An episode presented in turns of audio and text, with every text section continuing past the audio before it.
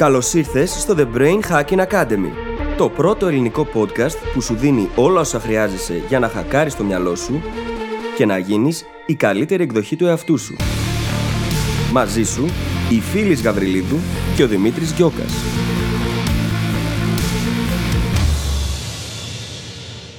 Γεια σου Brain Hacker και καλώς ήρθες σε άλλο ένα επεισόδιο του The Brain Hacking Academy. Στο σημερινό επεισόδιο, επεισόδιο 186, θα μιλήσουμε επιτέλους για κάτι που μας έχετε ζητήσει πάρα πολλές φορές να συζητήσουμε. Την αγάπη. Και με αυτό θα κλείσω το intro, δεν θα πω τίποτα άλλο, θα σε αφήσω να πας να απολαύσεις το επεισόδιο, εμείς το απολαύσαμε πάρα πολύ ηχογραφώντας το. Σου εύχομαι καλή ακρόαση και τα λέμε στην άλλη πλευρά.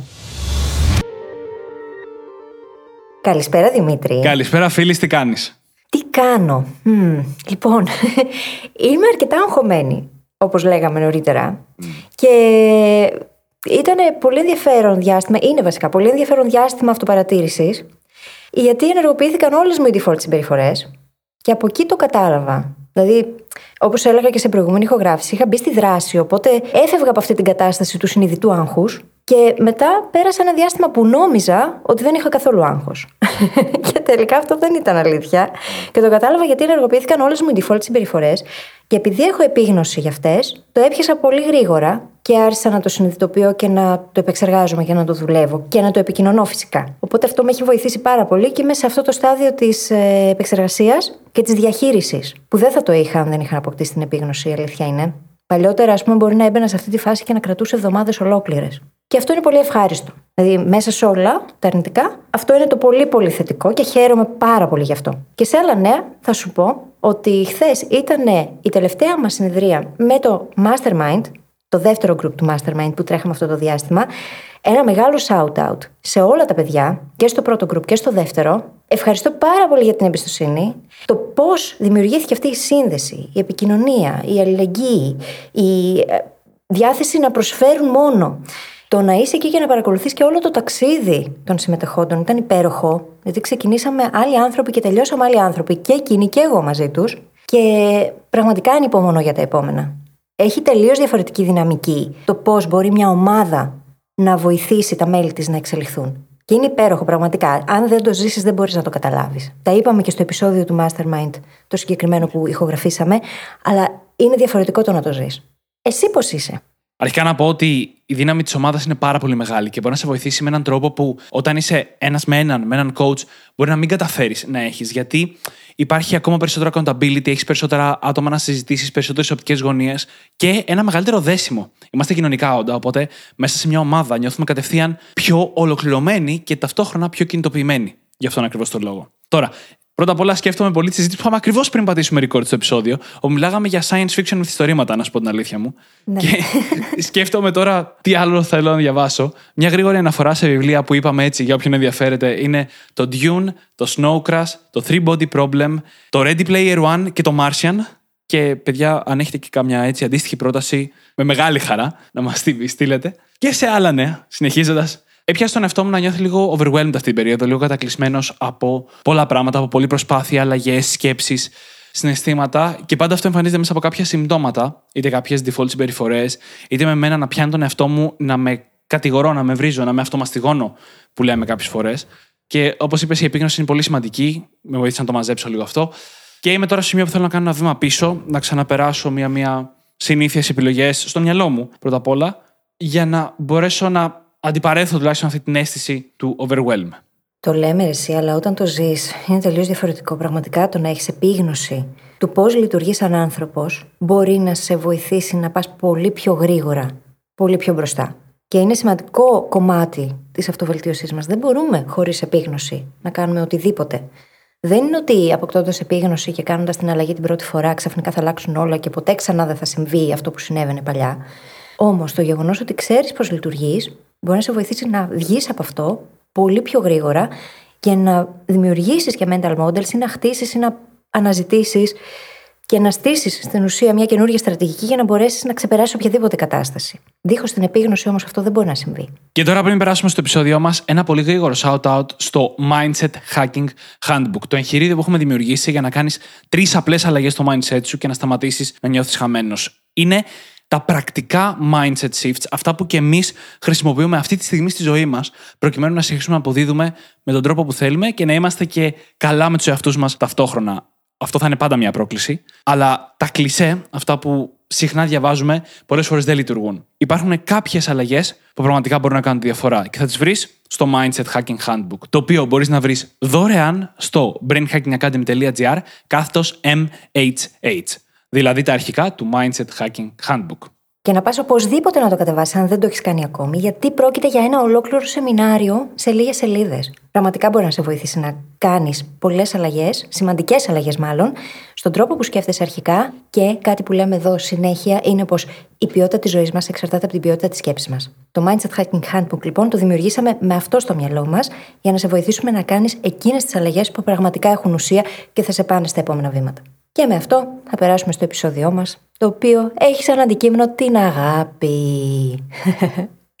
Μόνο και μόνο που λες τη λέξη έχουν δημιουργηθεί συναισθήματα, έτσι. Ξεκάθαρα. Δεν ξέρω τι συναισθήματα είναι βέβαια για τον καθένα. Το ζήτημα όμως είναι ότι είναι μια πάρα πολύ συναισθηματικά φορτισμένη λέξη. Θετικά συνήθως. Και η αλήθεια είναι ότι είναι από τα πιο όμορφα, περίπλοκα συναισθήματα που μπορούμε να νιώσουμε στη ζωή μας. Είναι γεμάτο. Σε κάνει να νιώθεις γεμάτος. Αλλά σε καμία περίπτωση δεν είναι τόσο απλό όσο το έχουμε στο μυαλό μας. Πρώτα-πρώτα, τα πολύ βασικά είναι ότι παίρνει πολλές διαφορετικές μορφές. Παραδείγματος χάρη, είναι τελείως διαφορετική αγάπη που νιώθουμε για την οικογένειά μας, για τους φίλους μας και για τις ρομαντικές μας σχέσεις. Και είναι πάρα πολύ εύκολο, μα πάρα πολύ, να γίνει τοξική.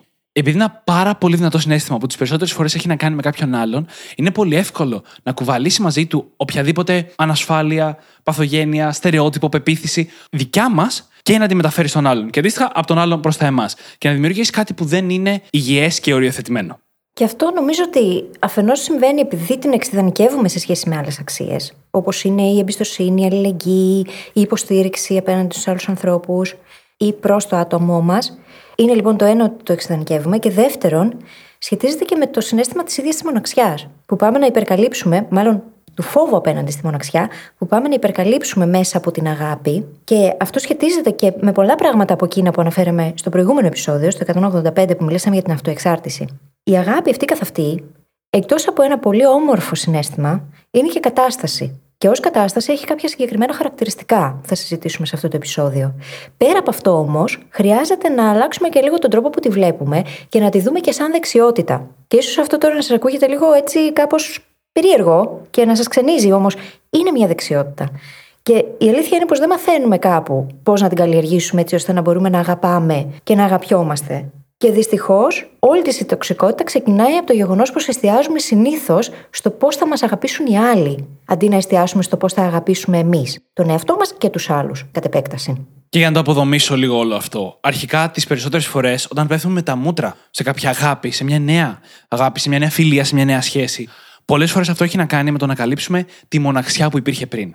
Ψάχνουμε στο να αγαπηθούμε κυρίως και στο να περνάμε χρόνο με άλλους ανθρώπους στο πρακτικό επίπεδο, το να καλύψουμε αυτό το κενό. Αλλά ο καλύτερος και ίσως ο μοναδικός τρόπος να καλύψεις αυτό το κενό δεν είναι να αγαπηθείς, είναι να αγαπήσεις. Και το να αγαπάς σωστά είναι πρώτα απ' όλα δεξιότητα. Στη συνέχεια του επεισοδίου θα δούμε πολλά πράγματα που η αγάπη δεν είναι και θα ορίσουμε τι ακριβώς είναι όντως το να καταφέρεις λοιπόν να αγαπάς με τον υγιή τρόπο είναι μια διαδικασία και μια δεξιότητα. Το να μπορέσεις η αγάπη να είναι κάτι που δίνεις χωρίς να τη φορτώνεις με 15.000 άλλα πράγματα είναι δεξιότητα. Και επίσης η αγάπη είναι κάτι υπέροχο, θα φανεί κατά τη διάρκεια του επεισοδίου, αλλά δεν είναι από μόνη της αρκετή.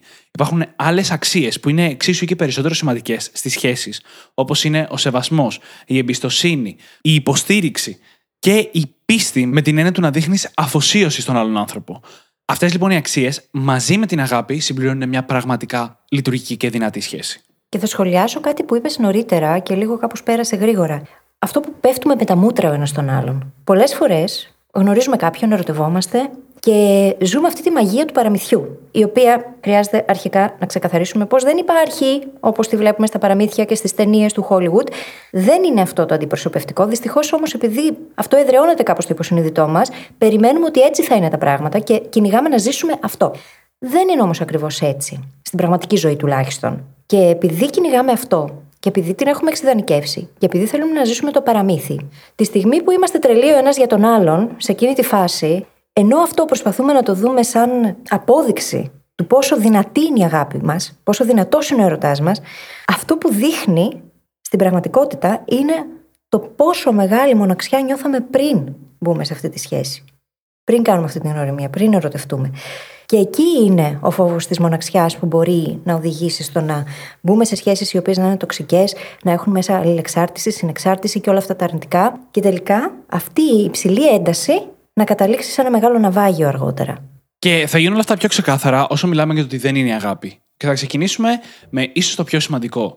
Ότι η αγάπη και ο έρωτας μαζί δεν ισοδυναμούν με χημεία. Ότι θα έχεις χημεία, ότι θα ταιριάζεις με τον άλλον άνθρωπο. Είναι δυνατόν να ερωτευτείς κάποιον που δεν ταιριάζεται. Να ερωτευτείς κάποιον που δεν θα σου φέρεται καλά. Να ερωτευτείς κάποιον που δεν φέρεται καλά στον εαυτό του. Να ερωτευτείς κάποιον που απλά έχει τόσο διαφορετικά θέλω που δεν μπορεί να ταιριάξει η ζωή σας και η καθημερινότητά σας. Το βλέπουμε να συμβαίνει συνέχεια γύρω μας. Άνθρωποι ερωτεύονται το λάθος άτομο. Αγαπάνε το λάθος άτομο. Για αυτούς το λάθος, έτσι. Αλλά το ένα δεν συνεπάγεται το άλλο. Το ένα είναι μια συναισθηματική διαδικασία, το άλλο είναι μια λογική διαδικασία. Και ειδικά στα παραμύθια, βλέπουμε συνεχώς να δημιουργούνται έρωτες και αγάπες όπου μαγικά όλοι ταιριάζουν απόλυτα. Οι πρωταγωνιστές ταιριάζουν απόλυτα. Αυτό σε καμία περίπτωση δεν ανταποκρίνεται στην πραγματικότητα. Δεν ανταποκρίνεται. Ειδικά στα παραμύθια δεν ξέρεις τίποτα για τον background των χαρακτήρων. Απλά βλέπεις μια κατάσταση απ' έξω. Και θέλουμε να ζήσουμε αυτή την κατάσταση, χωρίς όμως να έχουμε πάει σε βάθος απαραίτητα. Και πολλές φορές, όταν ειδικά στην αρχή η έλξη είναι πάρα πολύ έντονη και οι ορμόνες μας χορεύουν σαν τρελές, νιώθουμε πως είναι το τέλειο το ιδανικό. Και μόλις αυτό έχει ξεθυμάνει, αρχίζουμε και βλέπουμε τις διαφορές και αρχίζουν και μας ενοχλούν πράγματα τα οποία πριν δεν μας ενοχλούσαν και όλα αυτά τα ωραία που συμβαίνουν. Δεν λέμε τώρα ότι δεν θα συμβούν και ότι δεν είναι φυσιολογικό, ότι δεν είναι μέσα στη διαδικασία.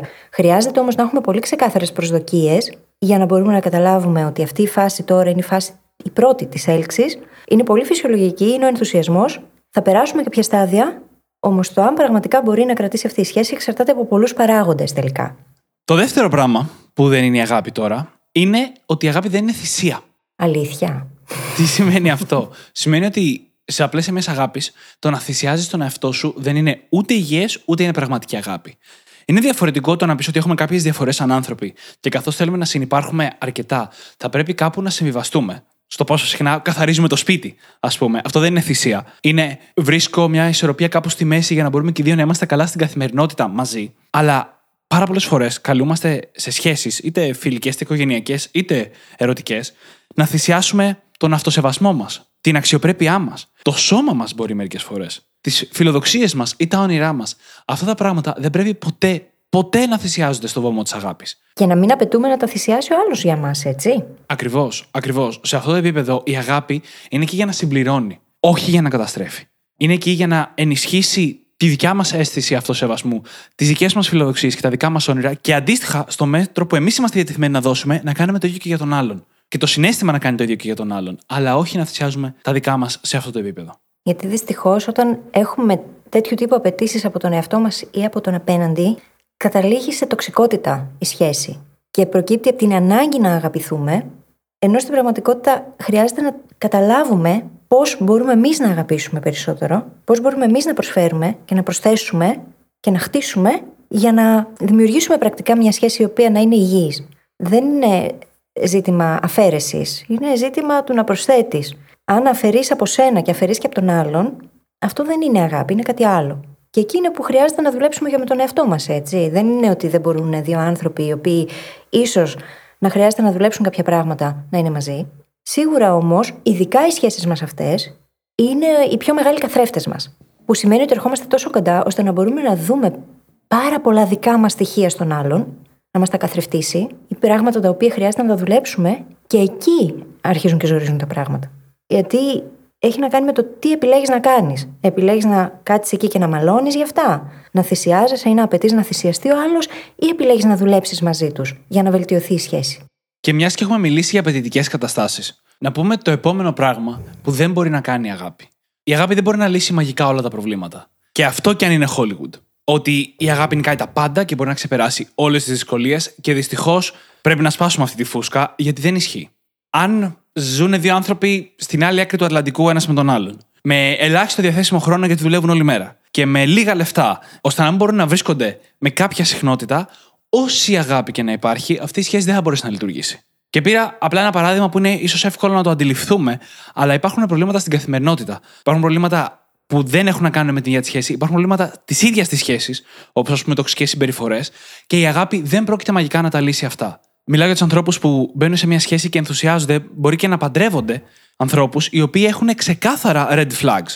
Ξεκάθαρα χαρακτηριστικά τα οποία, αν τα κοίταγες με αντικειμενικότητα, θα έλεγες Μmm, κάτι δεν πάει καλά εδώ. Κάποιον που δεν σηκώνει ποτέ το χέρι του να βοηθήσει σε τίποτα. Κάποιον που έχει επιθετικές συμπεριφορές. Αλλά λες, δεν πειράζει, μωρέ, θα το σταματήσουμε αυτό, θα το βρούμε. Θα λυθεί αυτό το πράγμα. Αγαπιόμαστε. Πόσο συχνά έχουμε ακούσει τέτοιες ιστορίες. Και αγάπη δεν πρόκειται μαγικά να λύσει αυτά τα προβλήματα. Αντίθετα, πολλές φορές η ρουτίνα που έχετε με κάτι μακροπρόθεσμο θα τα κάνει χειρότερα. Έχω υπάρξει σε σχέση στην οποία ο σύντροφός μου με ζήλευε παθολογικά. Και για πάρα πολύ καιρό προσπαθούσα να το δικαιολογήσω. Ήμουν και πολύ μικρότερη τότε, ηλικιακά. Οπότε έκανα όλα αυτά τα τοξικά τα οποία πολλές φορές κάνουμε μέσα στις σχέσεις. Προσπαθούσα να το δικαιολογήσω, υπήρχαν διαρκείς καυγάδες. Δεν είναι ότι προκαλούσα με κάποιον τρόπο. Ε, μιλάμε για καταστάσεις τι οποίες ε, δεν μου επέτρεπε να βγαίνω και μαλώναμε γι' αυτό. Δεν ήθελα να με αφήνει να βγαίνω μόνη μου με τις φίλες μου ή να πηγαίνω έστω για καφέ. Ε, Τέτοιες καταστάσεις, όσο και να λες ότι μας αγαπάω, μα αγαπιόμαστε, δεν δικαιολογούνται. Και είναι πράγματα τα οποία χρειάζεται να μείνει κανείς μόνος του για ένα διάστημα, ίσως, να δουλέψει με τον εαυτό του να τα επεξεργαστεί και να τα λύσει, και μετά να συνεχίζει να τα επεξεργάζεται και να τα λύνει. Γιατί είναι διαδικασία, δεν είναι ότι θα λυθούν από τη μια μέρα στην άλλη. Σίγουρα όμως δεν είναι ευθύνη του συντρόφου να τα λύσει. Να υπομειστεί το πρόβλημα και να πει: OK, δεν θα βγαίνω. Ή OK, θα σταματήσω να ζω για να μην ζηλεύεις. Εννοείται. Δεν θα σταματήσει αυτό. Και μάλιστα κλιμακώνεται, γίνεται όλο και χειρότερο. Η ένταση αυξανόταν όσο περνούσε ο καιρός. Μα εννοείται. Αυτό που είπες πήγε και σε αυτό που λέγαμε νωρίτερα για τις θυσίες, ότι δεν είναι δικιά σου υποχρέωση να θυσιαστείς, γιατί ο άλλος το βλέπει τα πράγματα με ένα συγκεκριμένο τρόπο. Και επίσης έχει να κάνει με το ότι δεν θα λυθούν όλα τα προβλήματα. Δεν πρόκειται επειδή αγαπιέστε ξαφνικά αυτό να σταματήσει. Μόνο αν νιώθεις ότι ο άλλος κάνει πραγματικά προσπάθεια να δουλέψει αυτό το κομμάτι, υπάρχει ελπίδα. Δεν θέλω να πω ότι δεν υπάρχει ελπίδα. Είναι ότι υπάρχει. Οι άνθρωποι να δουλέψουν τα πιο δύσκολα πάθη και τις πιο δύσκολες αιμονές και τα πιο δύσκολα κολλήματα. Αλλά αν δεν υπάρχει αυτή η δουλειά, δεν πρόκειται να βγει άκρη. Μου αρέσει πάρα πολύ εδώ ένα τεστ, ένα mental model από τον Mark Manson που το λέει The Friendship Test, το τεστ της φιλίας. Και λέει ότι κάθε πραγματικά δυνατή σχέση, ειδικά ερωτική, πρέπει να έχει και στοιχεία λες και είστε κολλητοί. Το ακούμε αυτό και κουνάμε τώρα καταφατικά το κεφάλι όλοι, αλλά λέει ότι όταν το ακούμε αυτό, όλοι σκεφτόμαστε τα θετικά. Να περνάμε καλά, να συζητάμε ωραία όλα τα πράγματα που κάνουμε με τους κολλητούς μας. Αλλά πρέπει να σκεφτούμε και την άλλη πλευρά. Θα ανεχόμασταν από έναν φίλο τα ίδια πράγματα που πολλές φορές ανεχόμαστε από τη σχέση μας; Θα ανεχόσουν ποτέ από κάποια φίλη σου να σου απαγορεύει να βγεις για οποιονδήποτε λόγο; Ακούγεται αστείο. Ακούγεται και μόνο αστείο. που το λες. Ακριβώς. Άρα λοιπόν να σκεφτόμαστε ότι αυτή η σχέση πρέπει να είναι μια κολλητή φιλία και από τη μια πλευρά και από την άλλη. Ό,τι θα ανεχόμασταν από έναν πολύ κοντινό μας φίλο, αυτό θα ανεχόμαστε και από τον σύντροφο ή τη σύντροφό μας. Και το ανεχόμαστε είναι βαριά λέξη. Ό,τι θα δεχόμασταν, ό,τι θα επιτρέπαμε Ναι, ακριβώς. σαν συμπεριφορές. Ακόμα καλύτερα, έχεις απόλυτο δίκιο. Και αναφορά εδώ στο επεισόδιο για τις τοξικές σχέσεις, για την τοξικότητα στη ζωή μας γενικότερα και στο επεισόδιο για τα όρια. Γιατί είναι και τα δύο αναπόσπαστα συστατικά μιας υγιούς σχέσης. Πρώτα απ' όλα χρειάζεται να είναι υγιής η σχέση με τον εαυτό μας και αυτό το χτίζουμε, είναι διαδικασία, δεν το κάνεις από τη μια μέρα στην άλλη, για να μπορέσεις να έχεις και υγιείς σχέσεις με τους άλλους ανθρώπους. Όμως χρειάζεται έτσι, γιατί το να πεις ότι εντάξει, το δουλεύει μέσα του και να δίνεις άπειρες ευκαιρίες, δεν είναι η απάντηση εδώ. Μπορεί να χρειάζεται να πάρετε απόσταση ο ένας από τον άλλον για να το λύσει. Και πραγματικά να το εννοείς. Και μια και μιλάγαμε νωρίτερα για χολιγουντιανέ ταινίες και πρότυπα, σύμφωνα με τον έρωτα, το επόμενο πράγμα που θέλω να ξεκαθαρίσουμε είναι ότι αυτές οι πεταλούδες στο στομάχι δεν είναι έρωτας. Είναι κυριολεκτικά βιολογική απόκριση φόβου. Τι θέλω να πω; Έχουμε στο μυαλό μας ότι το να ερωτευτούμε είναι αυτό το θυελώδες σύστημα στο οποίο το νιώθουμε στο σώμα μας, φύγει το στομάχι μας, δεν μπορούμε να φάμε. Είμαστε μέσα σε μια αγωνία και ένα ενθουσιασμό όλη την ώρα. Αυτό δεν είναι φυσιολογικό. Αυτό είναι μια ένταση η οποία δεν θα έπρεπε να υπάρχει όταν θέλεις να δομήσεις κάτι το οποίο έχει πιθανότητα να έχει μέλλον. Και σας το λέω αυτό στον άνθρωπο που έχω ερωτευτεί. Έτσι. Όχι απ' έξω με κάποιο τρόπο. Ο πραγματικός έρωτας, αυτό που μπορεί να οδηγήσει σε κάτι meaningful, σε κάτι που έχει αξία και νόημα στη ζωή μας, έρχεται σιγά σιγά. Είναι ένα συνέστημα που χτίζεται, όταν λέω σιγά σιγά δεν εννοώ χρόνια, ένα συνέστημα που χτίζεται και όλο και περισσότερο νιώθεις γεμάτος από το δικό σου το συνέστημα προς τον άλλον άνθρωπο πρώτα και ειδικά αν υπάρχει ανταπόκριση, είναι πάρα πολύ όμορφο. Θα σου κάνω μια ερώτηση τώρα που πολλοί θα έχουν σκεφτεί. Δηλαδή δεν υπάρχει έρωτας με την πρώτη ματιά. Αυτό μας λες Δημήτρη Γκιόκα; Ναι, αυτό λέω. Δεν υπάρχει έρωτα με την πρώτη ματιά. Εγώ το υποστηρίζω αυτό από πάντα. Δεν είναι δυνατόν να ερωτευτεί κάποιον ενώ το μόνο που έχεις δει είναι εμφάνιση και κίνηση. Γιατί ο έρωτας και η αγάπη, ειδικά, είναι κάτι πολύ βαθύτερο από όλα αυτά τα πράγματα. έχει να κάνει με το χαρακτήρα, με την προσωπικότητα, με τη συμπεριφορά, έχει να κάνει με τον άλλον άνθρωπο σε ένα βάθος τόσο μεγαλύτερο από αυτό που έχεις με την πρώτη ματιά. Δηλαδή, σκέψεις, συναισθήματα, συμπεριφορές είναι το πρώτο πρώτο επίπεδο. Κάθε μικρή λεπτομέρεια της συμπεριφοράς του άλλου ανθρώπου, του τρόπου που σκέφτεται, το πώς φτάνει από τη μία σκέψη στην άλλη, των συνειρμών του. Αυτά τα πράγματα είναι που αποτελούν όλη τη μαγεία που σε κάνουν να ερωτευτείς και να αγαπήσεις εν τέλει έναν άνθρωπο. Πώς μπορούμε να τολμήσουμε να ισχυριστούμε ότι κάτι τέτοιο μπορείς να το νιώσεις με την πρώτη ματιά; Όπως βλέπεις, έχω λίγο δυνατή άποψη πάνω στο ζήτημα. Ε, καλά κάνεις, δεν μπορεί. Το άλλο, αυτή η ένταση, ε, είναι πόθος στην πραγματικότητα. Είναι πολύ έντονο πόθος και έλξη. Ακριβώς. Και έχει κάποιες πολύ σημαντικές βιολογικές διεργασίες που γίνονται σε εκείνο το στάδιο. Όμως για να μετατραπεί αυτός ο πόθος και αυτή η έλξη σε κάτι βαθύτερο, χρειάζεται επένδυση. Χρειάζεται επενδύσεις. Χρόνο, ενέργεια, συναισθήματα, προσπάθεια και να το χτίσεις. Δεν θα γίνει από τη μια στιγμή στην άλλη επειδή τον είδα και μου φύγει μαγιά. Ακριβώς. Δεν πάει έτσι. Και να μοιραστούμε εδώ γιατί ταιριάζει ένα πολύ ωραίο μοντέλο για την αγάπη, το οποίο μπορεί να μας βοηθήσει να καταλάβουμε πού κολλάει και ο έρωτα με την πρώτη ματιά. Το μοντέλο αυτό είναι από την Helen Fisher και λέγεται η θεωρία με τις τρεις αγάπες. Πολύ συνοπτικά, η Helen μελέτησε την αγάπη γιατί της έκανε εντύπωση πως όλοι μιλάμε για το ίδιο συνέστημα, αλλά το βλέπουμε στα ζευγάρια να βγαίνει με πολύ διαφορετικό τρόπο. Κάποια ζευγάρια ζούσαν κάτι παθιασμένο στην αρχή, το οποίο μετά ηρεμούσε. Άλλα ζευγάρια το στείνανε σιγά σιγά. Και μιλάμε τώρα για σχέσεις οι οποίες λειτουργούσαν έτσι, όχι μετά που χωρίσανε ή κάτι τέτοιο. Και δόμησε λοιπόν μια θεωρία ότι η αγάπη έχει τρία στάδια, τρεις αγάπες. Η πρώτη είναι ο πόθος, η έλξη, η οποία είναι κυριολεκτικά στιγμιαία. Είναι σε φάση σε θέλω αυτή τη στιγμή. Ναι ή όχι. Εκεί νομίζω ότι πάει και με την πρώτη ματιά. Υπάρχει δυνατότητα να νιώσεις αυτή την έλξη με μία ματιά. Κάτι να σε τραβήξει πολύ στον άλλον άνθρωπο και να νιώσεις κατευθείαν αυτό το πρώτο, αρκετά επιφανειακό εννοείται, στάδιο της αγάπης. Το οποίο παρεμπιπτόντως μπαίνει και σε άλλου είδους σχέσεις, όπως φιλίες, με κάποιον ενθουσιασμό. Αν μόλις γνώρισες κάποιο άτομο και είσαι πραγματικά ενθουσιασμένος με την παρέα που κάνατε και θα ήθελες να ξαναβρεθείτε για καφέ και να τα πείτε με την πρώτη ευκαιρία, αυτό είναι το αντίστοιχο σε ένα επίπεδο που δεν είναι ρομαντικό. Το επόμενο στάδιο είναι το πάθος. Είναι αυτό που πολλές φορές λέμε έρωτας. Είναι ένα στάδιο που κρατάει ένα μεγαλύτερο διάστημα, στο οποίο νιώθεις όλα αυτά τα έντονα συναισθήματα που έχουμε συνδέσει με τον έρωτα και δένει με μια ένταση εμπειριών το ζευγάρι. Είτε είναι φιλικό, που θα είναι αυτή η φάση που περνάμε πολύ χρόνο με τον άλλον άνθρωπο και συνεχώς κανονίζουμε τον επόμενο καφέ και την επόμενη βόλτα και την επόμενη εμπειρία μαζί, το επόμενο ταξίδι ή οτιδήποτε. Και εννοείται στο ρομαντικό περιγράφεται απλά ως έρωτας. Και το τρίτο στάδιο, τρίτη αγάπη, είναι η δέσμευση, η αφοσίωση. Είναι το σημείο στο οποίο περνάς μετά από τα προηγούμενα δύο και αυτό που επιτρέπει σε μια σχέση να λειτουργήσει πραγματικά μακροπρόθεσμα, όπως ας πούμε μια ολόκληρη ζωή. Το εντυπωσιακό είναι ότι κάθε στάδιο είναι απαραίτητο για το επόμενο. Πρέπει να περάσεις από την έλξη για να έρθει το πάθος και από το πάθος για να έρθει η δέσμευση. Αλλά από τη στιγμή που θα φτάσεις στο επόμενο στάδιο, το προηγούμενο μπορεί να σταματήσει να ισχύει και η σχέση να λειτουργεί κανονικά. Φανταστείτε ένα μεγάλος ηλικίας ζευγάρι, το οποίο έχει χαθεί πλέον η έλξη και το πάθος όπως το κατανοούμε, αλλά η σχέση τους λειτουργεί πολύ όμορφα με βάση την αφοσίωση. Και αυτή η αφοσίωση είναι που απαιτεί και δουλειά, έτσι. Τα δύο προηγούμενα τα βοηθάει και λίγο η βιολογία. Αλλά για να φτάσει στο επίπεδο της αφοσίωσης, χρειάζεται να δουλέψουν και οι δύο άνθρωποι που συμμετέχουν στη συγκεκριμένη σχέση για να μπορέσει να χτιστεί. Γιατί χρειάζεται να χτιστεί η εμπιστοσύνη, χρειάζεται να χτιστεί η φροντίδα, το νιάξιμο, η γνώση του άλλου ανθρώπου. Το να γνωρίσουμε τον άλλον βαθύτερα, αυτό είναι διαδικασία που διαρκεί χρόνια, μπορεί και μια ολόκληρη ζωή. Ο σεβασμός απέναντι στο άλλο άτομο, Αυτά όλα δεν είναι πράγματα τα οποία γίνονται από τη μια στιγμή στην άλλη. Και με αυτό δίνω πάσα και σε ένα ακόμα point του τι δεν είναι η αγάπη. Και η αγάπη δεν είναι σίγουρα κάτι που χρωστάς σε κάποιον άλλον. Και δεν μιλάμε τώρα μόνο εδώ στην αγάπη ανάμεσα στα ζευγάρια, μιλάμε στην αγάπη σε οποιαδήποτε κατάσταση. Που μπορεί να είναι οι σχέσεις με γονείς, σχέσεις με παππούδες, σχέσεις με παλιότερους φίλους δεν είναι κάτι το οποίο το χρωστάς σε κάποιον επειδή μπορεί να σε βοήθησε κάποια στιγμή στη ζωή σου, ή επειδή μπορεί να είχατε την χή εμπειρία, ή επειδή μπορεί να σε μεγάλωσαν. Η αγάπη είναι κάτι το οποίο χρειάζεται να χτιστεί και από τις δύο μεριές. Ειδικά σε καταστάσεις που αφορούν παιδιά, είναι ο ενήλικας εκείνος που είναι υπεύθυνος να χτίσει τα θεμέλια της σχέσης και της αγάπης.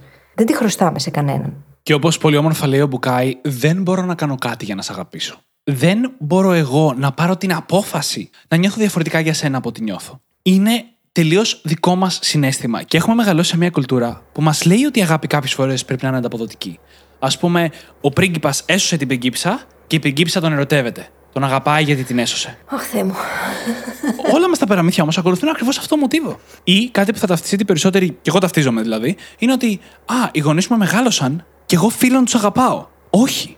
Όσο περίεργο και αν ακούγεται, όσο κόντρα σε αυτά που έχουμε μάθει και αν ακούγεται, όχι, δεν χρωστάμε την αγάπη γιατί οι άλλοι κάνανε κάτι για μας. Αν τους αγαπάμε, υπέροχα, πανέμορφα. Αν όχι, και αυτό είναι OK. Και δεν είναι ούτε μεμπτό, ούτε κάτι που μπορούμε να αλλάξουμε. Είναι ο τρόπος που νιώθουμε για κάποιον άλλον άνθρωπο, ακόμα και αν είναι οι γονείς μας. Αυτό δεν αναιρεί άλλες καταστάσεις και άλλα συναισθήματα όπως είναι ο σεβασμός, η εμπιστοσύνη, τα οποία επίσης χτίζονται όμως, έτσι. Δεν μπορεί κανείς να απαιτεί τον σεβασμό κάποιου άλλου. Και εννοείται δεν μιλάμε για χαριστία. Έτσι. Όταν ο άλλος κάνει κάτι για μας, δεν χρωστάμε αγάπη, αλλά είναι πάντα καλό να μπορέσουμε να το ανταποδώσουμε τουλάχιστον με κάποιο τρόπο. Δεν χρειάζεται όλα να είναι ανταποδοτικά στη ζωή, αλλά αν μπορούμε κάποια στιγμή κι εμείς να υποστηρίξουμε ή να βοηθήσουμε ή να είμαστε εκεί για τον άλλον άνθρωπο, εννοείται να το κάνουμε. Καμία σχέση το ένα με το άλλο. Και επίσης, κάτι ακόμα το οποίο συνδέεται με όλα αυτά που είπαμε μέχρι τώρα, η αγάπη δεν είναι επιβεβαίωση. Αν περιμένω από κάποιον άλλον να με αγαπήσει για να επιβεβαιωθώ εγώ σαν άνθρωπος, κάτι κάνω λάθος εγώ σαν άνθρωπος. Όχι ο άλλος άνθρωπος που μπορεί να με αγαπήσει μπορεί και να μην με αγαπήσει. Δεν είναι επιβεβαίωση. Και πολλές φορές κιόλας το ότι επιζητάμε την επιβεβαίωση μέσα από την αγάπη κάποιου άλλου ανθρώπου οδηγεί στο να κάνουμε overcompensate, να προσπαθούμε υπερβολικά να κερδίσουμε την αγάπη του και αυτό έχει τα ακριβώς αντίθετα αποτελέσματα τελικά. Η αγάπη δεν πρέπει να είναι επιβεβαίωση. Η αγάπη είναι ένα συνέστημα και μια κατάσταση που χρειάζεται πρώτα να χτίσουμε μέσα μας, να το καλλιεργήσουμε, να μάθουμε πώς να έχουμε αυτή τη δεξιότητα στη ζωή μας όλο και καλύτερα και να μπορούμε μετά να τη μεταδώσουμε. Και αντίστοιχα να σεβόμαστε και το αν ο απέναντι μας αγαπάει ή δεν μας αγαπάει. Γιατί όταν απαιτείς κάτι, πάβει να γίνεται με την ελεύθερη βούληση κάποιου άλλου. Και καταρρύπτει αυτόματα και την έννοια της αγάπης. Και κάτι μικρό για να προχωρήσουμε σιγά σιγά στο τι είναι η αγάπη. Κάτι μικρό που δεν είναι, δεν είναι το να κολλάς, δεν είναι το να τρελαίνεσαι με τον άλλον, δεν είναι τα γούτσου γούτσου. Όλα αυτά είναι είτε έκφραση κάποιας ανάγκης, είτε έκφραση κάποιας επιθυμίας του πώς θέλεις να σε βλέπει ο άλλος. Αλλά δεν είναι αγάπη. Η αγάπη δεν έχει ούτε συγκεκριμένη εμφάνιση που είναι ίδια για όλους τους ανθρώπους, ούτε πρέπει να έχει κάποιο συγκεκριμένο χαρακτηριστικό. Είναι όπως το βιώνουμε εμείς. Και στην τελική, η αγάπη είναι κάτι που κάνουμε για μας. Παρόλο που έχει τις περισσότερες φορές να κάνει με κάποιον άλλον άνθρωπο, απευθύνεται σε κάποιον άλλον άνθρωπο, έχει να κάνει με εμάς. Πραγματική αγάπη είναι όταν αγαπάς έναν άλλον άνθρωπο για αυτό ακριβώς που είναι, άρα έχει μέσα πολλή αποδοχή, χωρίς να περιμένεις τίποτα σε ανταπόδοση. Είναι μια αγάπη που τη ζεις για σένα. Και αν μπορέσεις να το πετύχεις αυτό, τότε σε γεμίζεις σαν συνέστημα από μόνο του. Και δεν αφαιρούμε εδώ πουθενά τη μαγεία του να σε αγαπάει κι άλλος πίσω. Έτσι, εννοείται αυτό. Αλλά έχουμε μεγαλώσει μια κουλτούρα που όλα έχουν όρους και είναι ανταποδοτικά. Πολλοί γονείς μεγαλώνουν τα παιδιά με όρους. Σε αγαπάω όταν είσαι καλό παιδί. Σε αγαπάω όταν τρως όλο το φαγητό. Σε αγαπάω όταν παίρνεις καλούς βαθμούς. Και μεγαλώνουμε νιώθοντας ότι πρέπει κάτι να κάνουμε για να έχουμε την αγάπη των γονιών μας. Ή το να νιώσουμε ότι είναι περήφανοι για μας πάρα πολλές φορές. Αντίστοιχα, μετά περνάμε στην εφηβεία, η οποία είναι μακράν η πιο εγωιστική εποχή στην ανθρώπινη φύση. Είναι ένα σημείο της ζωής μας, στο οποίο όλα είναι τα αποδοτικά, γιατί είμαστε κάργα εγωιστές και το ίδιο είναι και οι υπόλοιποι γύρω μας. Κάνουμε φιλίες γιατί με κάνεις πιο cool ή σε κάνω πιο cool, ή γιατί περνάω εγώ καλύτερα όταν βγαίνω έξω και πίνω μαζί σου ή κάνουμε χαζομάρες μαζί όπως κάνουμε όταν είμαστε έφηβοι. Αλλά για να περάσει την ηλικίωση πρέπει να το αφήσεις πίσω αυτό. Και οι περισσότεροι άνθρωποι δεν το αφήνουν ποτέ. Είναι λίγοι άνθρωποι που περνάνε στην κυριολεκτική ενηλικίωση στην οποία η αγάπη δεν έχει πλέον όρους. Αγαπάς τον άλλον χωρίς όρου. Το οποίο δεν σημαίνει ότι τον αγαπάς ανεξάρτητα με το τι κάνει. Αυτός σε βαράει και εσύ τον αγαπάς. Δεν εννοούμε αυτό. Εννοούμε ότι η αγάπη εξαρτάται μόνο από αυτά που ισχύουν μεταξύ σας. Η σχέση και η συμπεριφορά του ενός προς τον άλλον, η υποστήριξη, ο σεβασμός, η εμπιστοσύνη είναι αυτά που ορίζουν το συνέστημα και την αγάπη και τη σχέση. Όχι η καριέρα του άλλου, ή οι παρέες του άλλου, ή οι ανασφάλειες του άλλου. Μόνο το πώς λειτουργείτε οι δυο σας σαν άνθρωποι και το πώς εμφανίζεστε στη σχέση σας. Όλο αυτό που είπες τώρα φαίνεται τόσο δύσκολο, ακούγεται τόσο δύσκολο. Και πώς το πετυχαίνει κανείς και πώς τη χτίζει αυτή τη ρημάδα, την δεξιότητα. Γι' αυτό το λόγο το συζητάμε τώρα εδώ, γιατί είναι σημαντικό να ξεκαθαρίσουμε τις προσδοκίες μας, να ξέρουμε τι δεν είναι και να καταλάβουμε και τι είναι τελικά. Και όλα αυτά συνάδουν στο ότι δεν είναι αλληλεξάρτηση, όπως συζητούσαμε στο προηγούμενο επεισόδιο. Δεν είναι ότι εξαρτάται η δική σου αυτοεικόνα από το αν σε αγαπάει ή δεν σε αγαπάει ο απέναντι. Αντιθέτως, είναι υποστήριξη. Πολλές φορές μπορεί να θέλει να κάνει ο άλλος κάτι το οποίο εσένα να μην σε βρίσκει και τόσο σύμφωνο. Παρ' όλα αυτά όμως, το να είσαι εκεί και να λες: Ξέρεις τι, δεν συμφωνώ και τόσο, όμως αγαπάω και θα είμαι εδώ για σένα, ό,τι και να γίνει, αυτό είναι τεράστιο πράγμα. Έχει μέσα πολλή υποστήριξη, έχει αλληλεγγύη, έχει το να πάρεις την ευθύνη, να αναλαμβάνεις την ευθύνη των δικών σου πράξεων, των συναισθημάτων σου, των ανασφαλιών σου. Έχει μέσα πολλή αυτογνωσία, φροντίδα και σεβασμό απέναντι στον άλλον άνθρωπο. Και μέσα από όλα αυτά, στην ουσία, εξελίσσεσαι, βελτιώνεσαι, γίνεσαι καλύτερος και γίνεσαι πιο ευτυχισμένος. Μπορείς να αγαπάς περισσότερο, να δίνεις περισσότερα από τον εαυτό σου, γιατί γνωρίζεις καλύτερα τον εαυτό σου. Και είναι και ευαλωτότητα. Έτσι, για να μπορέσεις να αγαπήσεις και να αγαπηθείς πραγματικά, πρέπει να τολμήσεις να γίνεις ευάλωτος στου άλλου ανθρώπους. Είτε είναι φίλοι, είτε οικογένεια, είτε ρομαντικές σχέσεις. Είναι απαραίτητο στοιχείο. Και όλο αυτό βγάζει βασικά το ζουμί του επεισοδίου. Ότι η αγάπη από μόνη της δεν είναι αρκετή. Όλα αυτά που είπε τώρα η φίλης μπαίνουν κατά την ομπρέλα της αγάπης, αλλά ταυτόχρονα όχι κιόλας. Είναι ξεχωριστά πράγματα. Φροντίδα, εμπιστοσύνη, σεβασμός κτλ. Η αγάπη είναι υπέροχη, είναι απαραίτητη, είναι όμορφη, είναι μια υπέροχη περιπέτεια που αξίζει να τη ζήσουμε όσο περισσότερο μπορούμε στη ζωή μας. Αλλά δεν είναι αυτός σκοπός και δεν είναι από μόνη της αρκετή. Και νομίζω ότι από όλα όσα έχουμε πει, φωτίζεται και λίγο το ότι η αγάπη δεν είναι απλά κάτι που προκύπτει και το νιώθεις. Η πραγματική αγάπη, επειδή ρώτησες κι εσύ τι κάνουμε για να φτάσουμε σε αυτό το σημείο, η πραγματική αγάπη έρχεται από την προσπάθεια. Πρέπει αλήθεια να συνεχίσουμε να προσπαθούμε, να μάθουμε να αγαπάμε καλύτερα, να αγαπιόμαστε καλύτερα. Γιατί μερικές φορές πρέπει να μάθουμε και να δεχόμαστε την αγάπη. Και να συνεχίσουμε να προσπαθούμε προκειμένου να δώσουμε στον εαυτό μας πρώτα και μετά στον άλλον άνθρωπο την πιο όμορφη και αγνή μορφή αυτού του συναισθήματος μπορούμε. Και είναι ένα απίστευτο ταξίδι αυτογνωσίας όλο αυτό έτσι κι αλλιώς.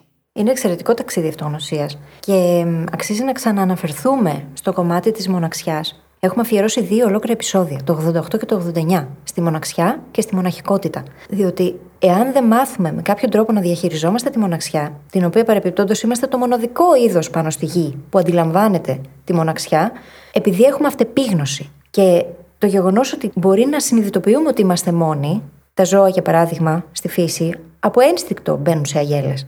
Εμείς έχουμε επίγνωση του τι θα μπορούσε να γίνει αν ήμασταν μόνοι. Του τι θα γίνει αν είμαστε με κάποιον. Του πώς αυτό μπορεί να μας επηρεάζει στο παρόν, στο παρελθόν και στο μέλλον. Αυτά τα πράγματα όλα δεν τα κάνουν τα υπόλοιπα είδη. Εμείς όμως έχουμε αυτή την αυτεπίγνωση. Και δυστυχώς, ο φόβος μπροστά στη μοναξιά είναι κάτι το οποίο μπορεί να μας οθήσει στο να μπούμε σε καταστάσεις και σε σχέσεις που δεν είναι για εμάς, που μπορεί να είναι τοξικές για εμάς. Προσπαθούμε να χωρέσουμε σε κουτάκια, προσπαθούμε να παραμείνουμε σε καταστάσεις που μπορεί να είναι τοξικές για εμάς. Προσπαθούμε να κάνουμε πράγματα τα οποία πρακτικά μας επιβαρύνουν και αυτό ξεκινάει από τον φόβο μπροστά στη μοναξιά. Αν μάθουμε αυτό να το διαχειριζόμαστε όμως, θα αλλάξουν πάρα πολλά πράγματα στη ζωή μας. Είναι όπως λέγαμε και στο προηγούμενο επεισόδιο. Αν αρχίσω εγώ να παίρνω την ευθύνη της δικής μου ζωής, να γίνω ενήλικας που θα πάρει από το χέρι εκείνο το μικρό παιδάκι μέσα μου και να του δώσω εγώ αυτό που έχει ανάγκη, να του καλύψω εγώ αυτές τις ανάγκες και να μπορέσω να παραμείνω εκεί λίγο, να κρατήσω τον εαυτό μου αγκαλιά, μέχρι να αρχίσω να βρίσκω τους ανθρώπους εκείνους που θα αναγνωρίσουν αυτό που είμαι σαν αυτό που θέλω να είμαι, να μην χρειάζεται να γίνω με μπανάνα, να είμαι ροδάκινο και να ζω χαρούμενη σαν ροδάκινο. Αν δεν μπω σε αυτή τη διαδικασία για να το κάνω, πάντα μα πάντα οι σχέσεις που θα δημιουργώ θα έχουν κάποιο είδος τοξικότητας. Ακριβώς. Και θα γυρίσω λίγο στο κομμάτι της προσπάθειας. Που είπαμε νωρίτερα ότι οι σχέσεις απαιτούν πολύ προσπάθεια και ότι η αγάπη δεν είναι αρκετή. Για να πω ότι όταν φτάσει στο σημείο της αφοσίωσης, της δέσμευσης, στην τρίτη αγάπη, και όταν αρχίσει να μιλάς για κάτι μακροχρόνιο, είναι αναπόφευκτο σιγά σιγά να αρχίσει να απομακρύνεσαι με τον άλλον άνθρωπο. Αυτό που σημαίνει ότι ξεκινάς, ερωτεύεσαι, αγαπάς και ανακαλύπτει ότι υπάρχει και χημεία ως ξεχωριστά κομμάτια. Ξεκινάτε λοιπόν δύο άνθρωποι που κινείστε σε παρόμοια ευθεία. Έχετε κάποια κοινά ενδιαφέροντα, έχετε παρόμοιο τρόπο σκέψης, κοινές αξίες. Κάποια πράγματα είναι εκεί για να μπορέσετε να πορευτείτε μαζί στη συνέχεια. Με τον καιρό όμως οι άνθρωποι αλλάζουν. Και από τη στιγμή που ξεκινάς προς την ίδια κατεύθυνση, ή θα συνεχίσεις να κινείσαι προς την ίδια κατεύθυνση, ή θα αρχίσεις να απομακρύνεσαι. Υπάρχει σοβαρή πιθανότητα λοιπόν με τα χρόνια κάποια στιγμή να αρχίσεις να απομακρύνεσαι. Και αυτό μπορεί να είναι πολύ απότομο και γρήγορο και μεγάλη απόκληση που θα έχετε μεταξύ σας. Πρέπει λοιπόν και οφείλουμε για να μπορέσουμε να διατηρήσουμε μια μακροχρόνια σχέση να συνεχίσουμε να προσπαθούμε. Και στο λέω αυτό σαν ένας άνθρωπος που σε λίγο καιρό κλείνω 9 χρόνια με την Τζούλια. Το έχουμε βιώσει στο 100%. Θέλει να προσπαθήσεις να συνεχίσεις να έχεις κοινά πράγματα με τον άλλον. Να συζητάς ώστε να βρίσκεται πάντα μια ισορροπία στον τρόπο σκέψης, στο πώς βλέπετε τα πράγματα, να ξέρεις πώς τα βλέπει ο άλλο άνθρωπος για να μπορείς να συνεχίσεις να επικοινωνείς με τον τρόπο που επικοινωνούσες στην αρχή. Θέλει, αν για κάποιο λόγο τα κοινά ενδιαφέροντα σταματήσουν να υπάρχουν, να μπείτε σε διαδικασία να υπάρχουν κοινά ενδιαφέροντα. Δεν χρειάζεται κάποιος να κάνει κάτι που συχαίνεται, αλλά μπορεί να μπει στη διαδικασία να ασχοληθείς με ένα ενδιαφέρον του άλλου, το οποίο δεν θα ήταν η πρώτη σου επιλογή, απλά και μόνο γιατί θα σας δώσει κάτι να έχετε σαν κοινό ενδιαφέρον. Ή να χτίσετε κάτι μαζί, να βρείτε κάτι που είναι κοινό ενδιαφέρον και των δύο, ακόμα και αν δεν θα ήταν η τέλεια επιλογή για τον κάθε ένα μεμονωμένα. Θέλουν προσπάθεια. Μακροχρόνιε σχέσεις. Αυτή η δέσμευση για να παραμείνει θέλει δουλειά. Και αυτό δεν είναι κακό, αντίθετα είναι πάρα πολύ όμορφο. Γιατί συνεχίσεις να έχεις να δώσεις προσπάθεια σε κάτι το οποίο σε γεμίζει. Και αν δεν αξίζει να τη δώσεις αυτό, δεν αξίζει σε τίποτα. Και τι σημαίνει αυτό; Σημαίνει σε πιο πρακτικό επίπεδο. Κάθε εβδομάδα να έχετε προγραμματισμένα πράγματα που θα κάνετε μαζί. Να έχετε προγραμματισμένες συζητήσεις για την ίδια τη σχέση, για το πώς κινείστε, τι σκέφτεστε, τις αξίες σας. Να κάνετε πράγματα μαζί, να έχετε date nights. Αυτά δεν σταματάνε επειδή παντρευτήκαμε και κάναμε παιδιά, ας πούμε. σα ίσα, για να μπορέσει μια σχέση να διατηρηθεί, χρειάζεται να επενδύουμε σε αυτήν. Όπως κάνουμε με τους φίλους μας, χρειάζεται να κάνουμε και με τις υπόλοιπες σχέσεις. Δεν σταματάει ο άλλος να είναι σημαντικός και γίνεται ξαφνικά δεδομένος επειδή η σχέση έχει προχωρήσει σε, σε χρόνο. Το αντίθετο. Χρειάζεται να επενδύουμε ο ένας στον άλλον. Χρειάζεται να επενδύουμε στην ίδια τη σχέση για να αναπτύσσεται και αυτή και να μεγαλώνει μαζί μας. Και επειδή όλο αυτό είναι μια υπέροχη και όμορφη περιπέτεια, χρειάζεται να το αντιλαμβανόμαστε και έτσι. Δεν είναι κάτι το οποίο ξεκίνησε, είχε εκείνο το στάδιο του ενθουσιασμού, της έλξης, του πόθου, του πάθους και μετά αρχίζει σιγά σιγά και ξεθυμένη. Δική μας είναι η ευθύνη του να περάσουμε στη φάση της αφοσίωσης και αφοσίωση σημαίνει πως είμαι εκεί και δίνω με συνέπεια. Και εγώ τώρα το τελευταίο που θέλω να μοιραστώ είναι ένα μοντέλο του Μπουκάη, το οποίο έχει να κάνει με τους τρεις πυλώνες, που έχει μια δυνατή σχέση. Φανταστείτε σαν ένα τραπέζι με τρία πόδια. Ο ένας πυλώνας, το ένα πόδι είναι η αγάπη. Ο άλλος η εμπιστοσύνη και ο τελευταίος είναι η έλξη. Πρώτα απ' όλα, όπως οποιοδήποτε τραπέζι με τρία πόδια, αν το φανταστούμε, αν το αφαιρέσεις το ένα πόδι, δεν θα μπορέσει να μείνει όρθιο. Θα πέσει μαζί με αυτά που κρατάει πάνω του. Αν έχεις ένα τραπέζι με τέσσερα πόδια, κάπως θα μπορούσες με τρία να το ισορροπήσεις, αλλά όχι στην προκειμένη περίπτωση. Τώρα, από αυτά τα τρία, τα δύο είναι αρκετά ξεκάθαρα με την έννοια ότι μιλάμε για την αγάπη εδώ και πόση ώρα. Η εμπιστοσύνη είναι αρκετά κοντά σε αυτό που έχουμε όλοι στο μυαλό μας. Η έλξη έχει πιο πολύ ενδιαφέρον εδώ. Γιατί πρώτα απ' όλα δεν μιλάμε υποχρεωτικά για τη φυσική έλξη. Πρέπει όμως να υπάρχει κάτι που σου αρέσει τον άλλον άνθρωπο. Κάτι που σε τραβάει και σε ελκύει. Μπορεί να είναι ο τρόπος που σκέφτεται, ο χαρακτήρας, η συμπεριφορά, η ίδια η εμφάνιση. Κάτι πρέπει να υπάρχει για να σου αρέσει και να σε τραβάει, να σε ελκύει. Χωρίς αυτό δεν μπορεί να λειτουργήσει η σχέση όπως δεν μπορεί με τα άλλα. Το μαγικό όμως με την έλξη είναι ότι είναι το μόνο από τα τρία που δεν έχει μνήμη. Κυριολεκτικά έχει αμνησία. Η αγάπη βασίζεται στο ιστορικό αυτής της σχέσης, στο πώς περάσαμε τις τρεις αγάπες για να φτάσουμε εδώ. Η εμπιστοσύνη βασίζεται στο γεγονός ότι μπορείς να εμπιστευτείς τον άλλον, ότι δεν σου λέει ψέματα. Ότι είναι ειλικρινής μαζί σου, ότι υπάρχει εμπιστοσύνη στην συμπεριφορά και στην αξιοπιστία του άλλου ανθρώπου, το οποίο χτίζεται με το χρόνο. Η έλξη όμως μπορεί να αλλάξει ανα πάσα στιγμή. Μπορεί μια στιγμή να έχει χαθεί η έλξη μέσα στο ζευγάρι και να συνεχίσει να υπάρχει σχέση χωρίς αυτή και ξαφνικά να ξαναεμφανιστεί. Όχι με κάποιο μαγικό τρόπο, απλά δεν βασίζεται στο παρελθόν όσο προσπαθούν και οι δύο να είναι σε αυτή τη σχέση και να δίνουν σε αυτή τη σχέση, η έλξη μπορεί να αλλάζει αν υπάρχει, αν δεν υπάρχει και σε τι απευθύνεται συνεχώς. Και φυσικά αυτό που θα βοηθήσει πάρα πολύ στο να την αναβιώνουμε σε τακτά χρονικά διαστήματα είναι η ίδια η επικοινωνία. Το να μπορούμε να μοιραστούμε μεταξύ μας, να έχουμε αυτή την αγάπη και την εμπιστοσύνη που θα στηρίξει την επικοινωνία και τη σύνδεση, ώστε να δημιουργηθεί η έλξη από την αρχή και να δημιουργείται κάθε φορά. Το οποίο παρεμπιπτόντως είναι από το βιβλίο του Μπουκάη Ο δρόμος της συνάντησης. Θα το βρείτε και στις σημειώσεις της εκπομπής. Και κάτι τελευταίο, το οποίο είναι quote του βουδιστή μοναχού Τίτσνατ Χάν, ο οποίος είπε ότι το να αγαπάς δίχως να ξέρεις πώς να αγαπάς, πληγώνει τον άνθρωπο που αγαπάς. Και το λέμε τελευταίο, αξίζει να το θυμόμαστε και αξίζει να το κρατήσουμε κοντά στην καρδιά μας για να έχουμε πολύ συνειδητά στο μυαλό ότι η αγάπη είναι μια κατάσταση, μια δεξιότητα κάτι που μπορούμε να χτίσουμε και να γινόμαστε όλο και καλύτεροι σε αυτή. Και δεν χρειάζεται εννοείται να κατηγορούμε τον εαυτό μας για παλιότερα λάθη.